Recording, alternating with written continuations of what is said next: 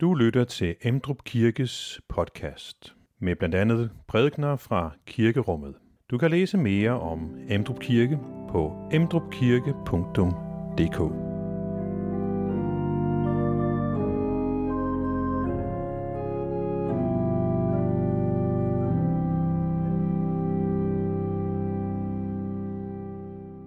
Velkommen til gudstjeneste. I dag så skal vi høre en øh, fortælling af Jesus, den rige mand og Lazarus. Vi kender historien, men hvis vi nu forestiller os, at vi ikke kendte den, og vi spolede tiden tilbage 2000 år, og Jesu første tilhører, hvordan de oplevede den historie, så vil de i første omgang tænke, at den rige mand, det er ham, der er rigt velsignet af Gud, som ender, og han ender det rigtige sted. Men Jesus har som altid en twist i sine historier. For det viser sig at være præcis modsat. Den stakkels mand, Lazarus, det er ham, der ender i Abrahams skød, og ikke den rige mand. Og derved vender Jesus også op og ned på vores forståelse af, hvad den sande rigdom er. Hvad er den sande rigdom?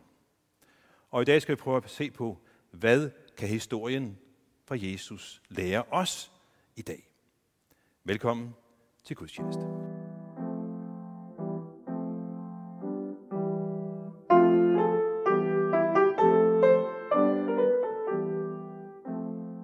Dette hellige evangelium skriver evangelisten Lukas.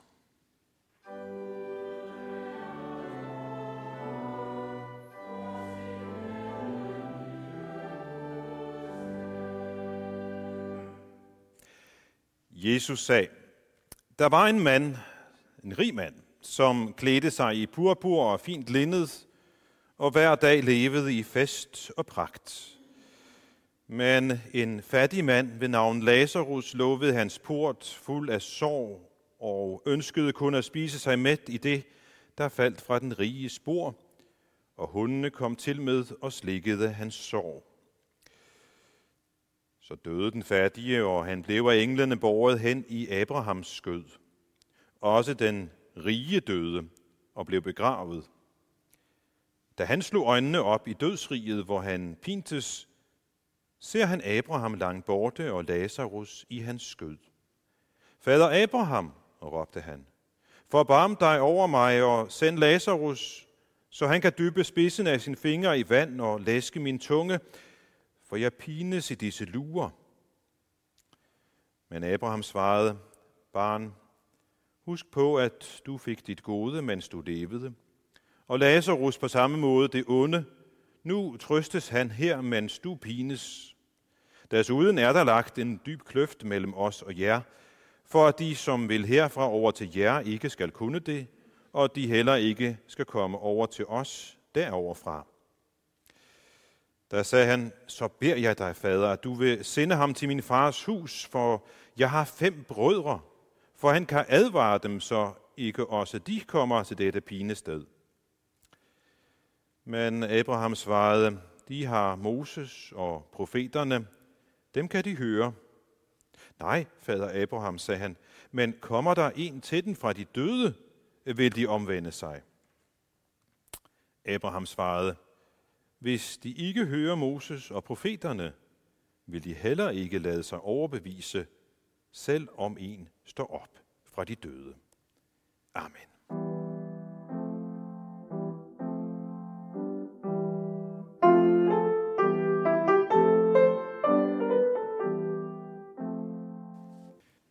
Hvad er det, Jesus vil med denne fortælling? Vil han i øh, detaljer fortælle os, hvad der sker efter død og grav. Jeg tror, at Jesus med denne fortælling løfter lidt af sløret for det hinsides. Men jeg tror samtidig, at vi skal være varsomme med at tage denne fortælling som en alt for konkret, bogstavelig, detaljeret beskrivelse af, hvordan det hinsides er. Jeg tror ikke, det er Jesu hensigt med fortællingen at komme med denne nøjagtige beskrivelse. Når jeg hører Jesu fortælling om den rige mand og Lazarus, så vækker det mange forskellige tanker. Og øh, en af de første tanker, der dukkede op hos mig, da jeg satte med, med mig med den her tekst, det var ordet efter mele. Efter mele. Som jeg nævnte i min indledning, så starter Jesus en fortælling, og Jesu tilhører har helt klart i starten sympati for den rige mand. Det må være ham, der er den gode i fortællingen. Og Jesus holder faktisk spændingen så langt, at han siger, altså helt til, så døde han, og den fattige også dør, og den, han blev af englene båret hen i Abrahams skød. Der kommer den første overraskelse. Nå, den fattige havnede i Abrahams skød. Og så fortsætter det Jesus, også den rige døde, og han blev begravet. Spændingen hænger i luften. Da han slog øjnene op i dødsriget, hvor han pintes, der tror jeg, at Jesu tilhører spærrede øjnene op. Nå, endte han det forkerte sted.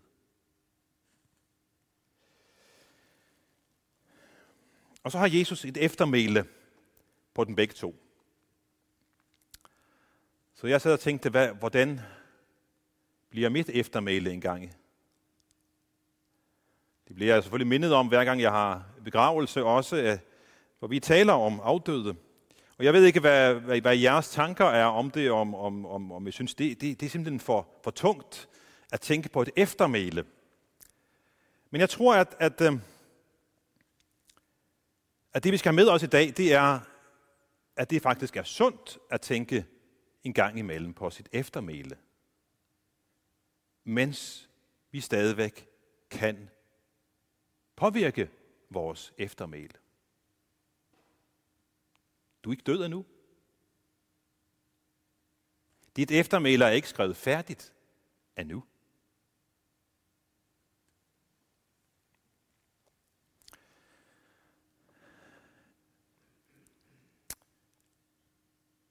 Jeg tror, at der hos et menneske, som tager den kristne tro og det kristne liv alvorligt, findes den her overvejelse, om ikke om eftermælet, så den her overvejelse, jamen, hvad er det egentlig, jeg stiller op med mit liv?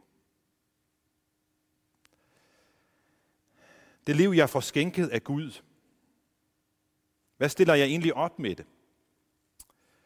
Men det er vigtigt for mig også at få sagt, at når vi har den overvejelse, så skal den, skal den bygge på et, et fundament.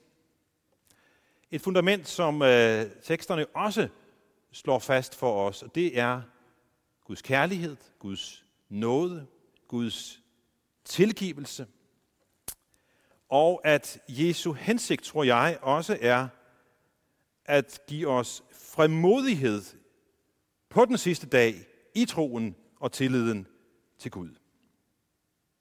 Så Jesu fortælling om den rige mand og Lazarus peger fremad mod de hinsides.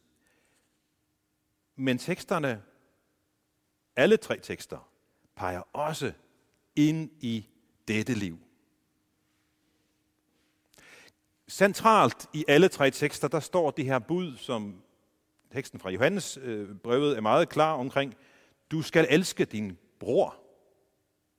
Elsker du Gud, skal du også elske din bror. Og det bud, det kan jo høres både som, at det handler om, at vi skal elske vores biologiske bror, hvis man har sådan en, eller søster, altså ens, ens familie.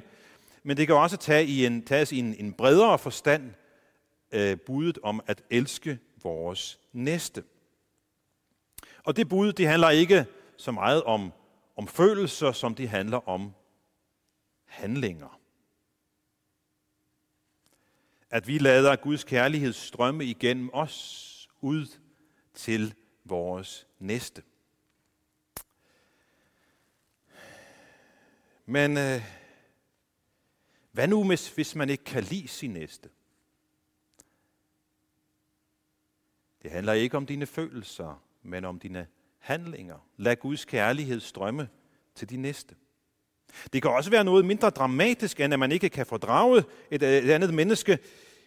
Det kan være, at jeg bare ikke lægger mærke til ham eller hende. Og sådan tænker jeg, at det har været for den rige mand i Jesu fortælling her. Det kan godt være, at han har set Lazarus. Nå ja, han ligger der i porten. Men øh, uden at lægge sådan rigtig mærke til ham. Måske er han skrevet forbi ham i sit fine tøj, og mest har tænkt på den næste fest, han skulle til.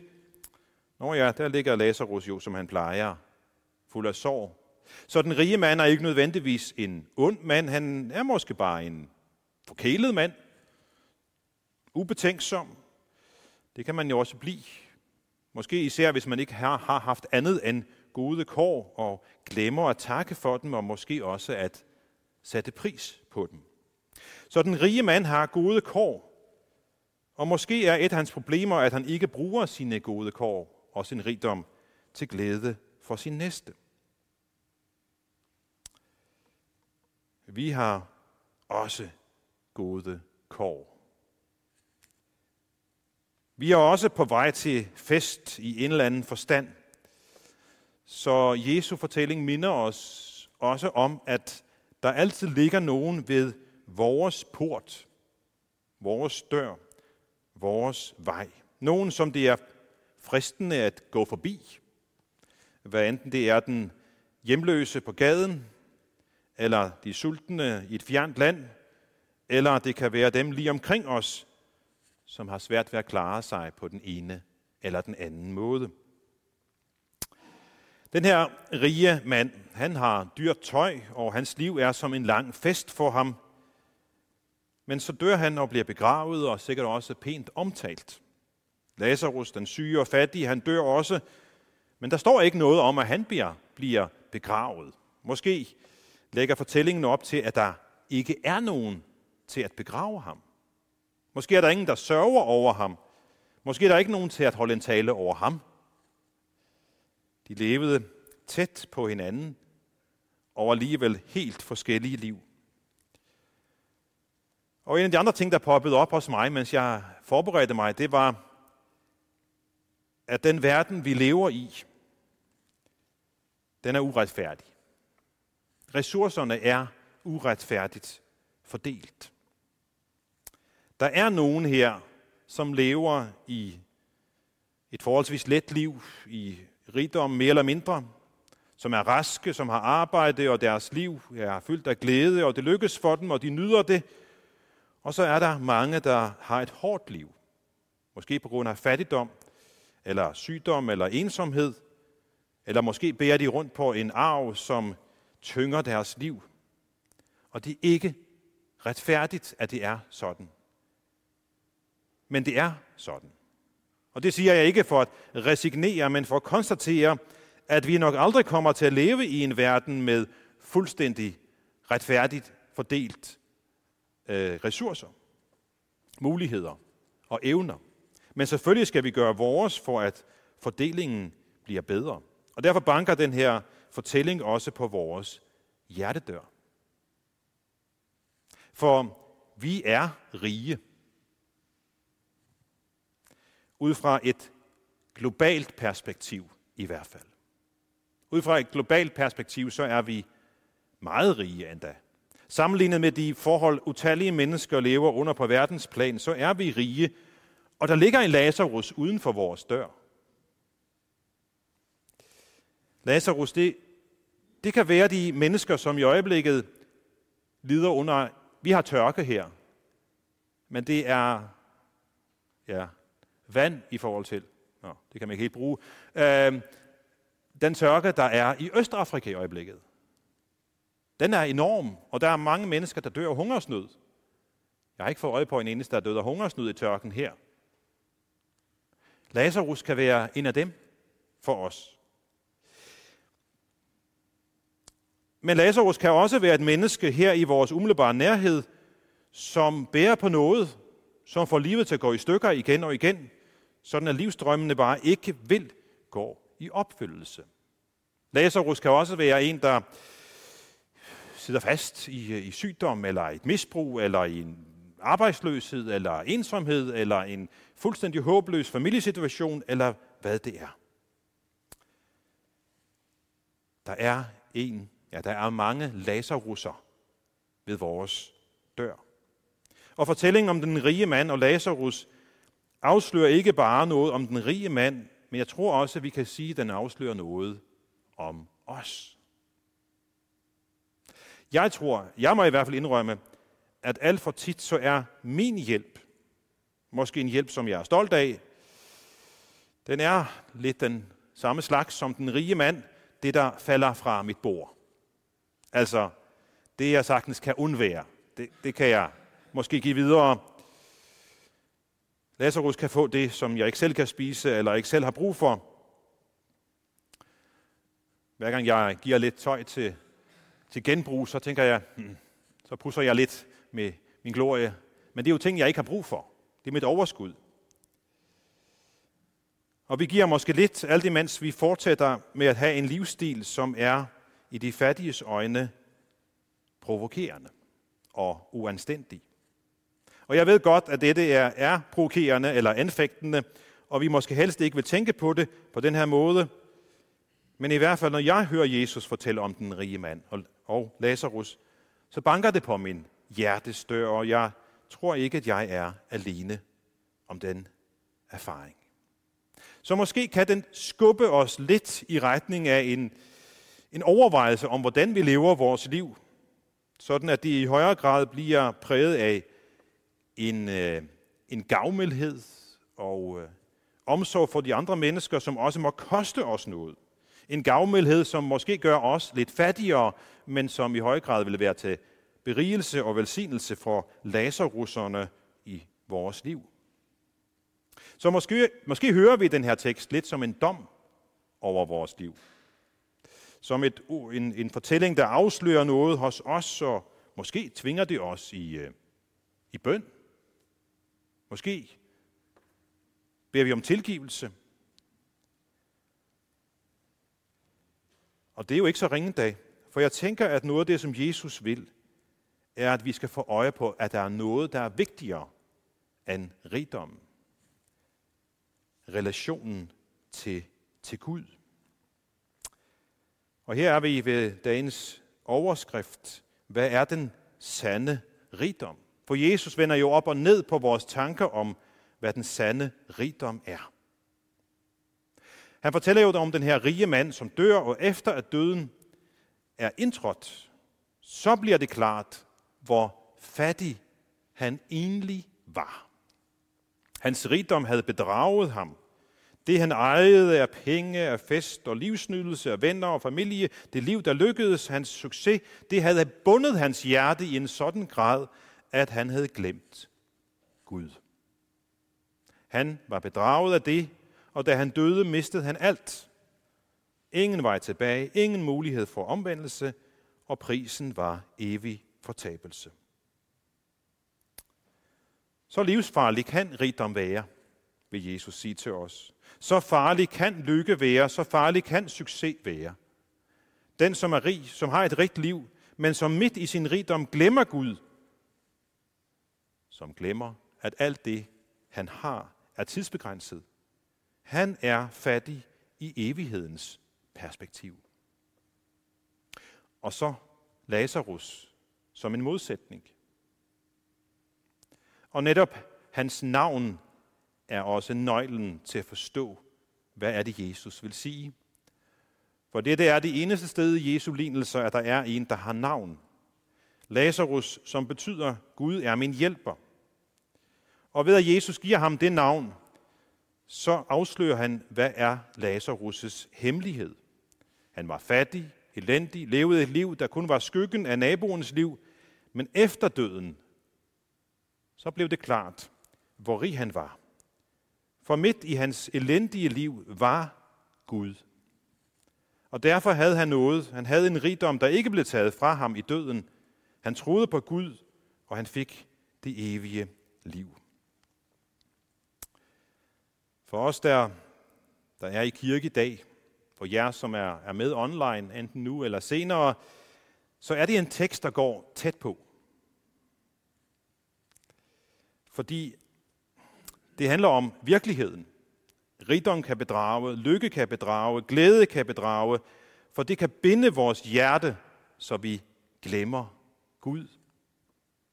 Kristendommen er at tage imod alt godt som gaver fra Gud, al rigdom, al glæde og kærlighed og lykke, sige tak for det, og samtidig sige farvel til det alt sammen, fordi det kun er noget, vi har til låns. Intet af det varer evigt. Intet af det må få lov til at binde vores hjerte.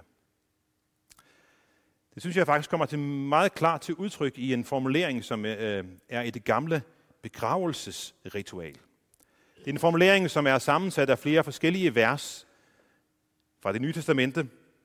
Og jeg tænker, at jeg skal læse det op nu som en form for afrunding på min prædiken i dag. Jesus siger, jeg er opstandelsen og livet. Den, der tror på mig, skal leve, om han end dør. Og enhver, som lever og tror på mig, skal aldrig i evighed dø. Hvad hjælper det et menneske at vinde hele verden, man må bøde med sit liv? Eller hvad kan et menneske give som vederlag for sit liv? Tomhændet kom vi til verden, og tomhændet skal vi gå ud af den. Det er menneskers lov at dø en gang og derefter dømmes. Salige er de døde, som dør i Herren. For mig er det en ganske glimrende sammenfatning af det samme budskab, som Jesus har i fortællingen om Lazarus og den rige mand. Det er det, som Guds ord fortæller os. Det, som i Jesu fortælling kaldes for Moses og profeterne. I Guds ord ser vi, hvor stor Guds nåde og kærlighed er til, til os er. Og derfor står vi også, at når vi tror på Gud, så går vi ikke fortabt på grund af vores sønder, fordi Guds søn har betalt for dem. Men der ser vi også, at hvis ikke man vil tro på søndernes forladelse, så har vi takket nej til den redning, Gud har givet os. En har sagt det således, at går man og fortaber sig i alt det, der er i verden, er der fare for, at man er på fortabelsens vej. Jeg gentager den. Går man og fortaber sig i alt det, der er i verden, er der fare for, at man er på fortabelsens vej. Vælger man at have sit gode, sit livs fundament, sin identitet uden for Gud, hvordan skal man så i evigheden finde sig hjemme hos ham? Det er den sandhed, som den rige mands skæbne er udtryk for. Men anderledes er det med Lazarus. Han lever med Gud som sin hjælper, med Gud som sit livs fundament og frelser, og han er rig i evighedens perspektiv. Amen. Lad os rejse os og i fællesskab med apostlene tilønske hver andre, hvor Herres Jesu Kristi nåde, Guds kærlighed og Helligåndens fællesskab være med os alle. Amen. Find flere podcast og læs mere på emdrupkirke.dk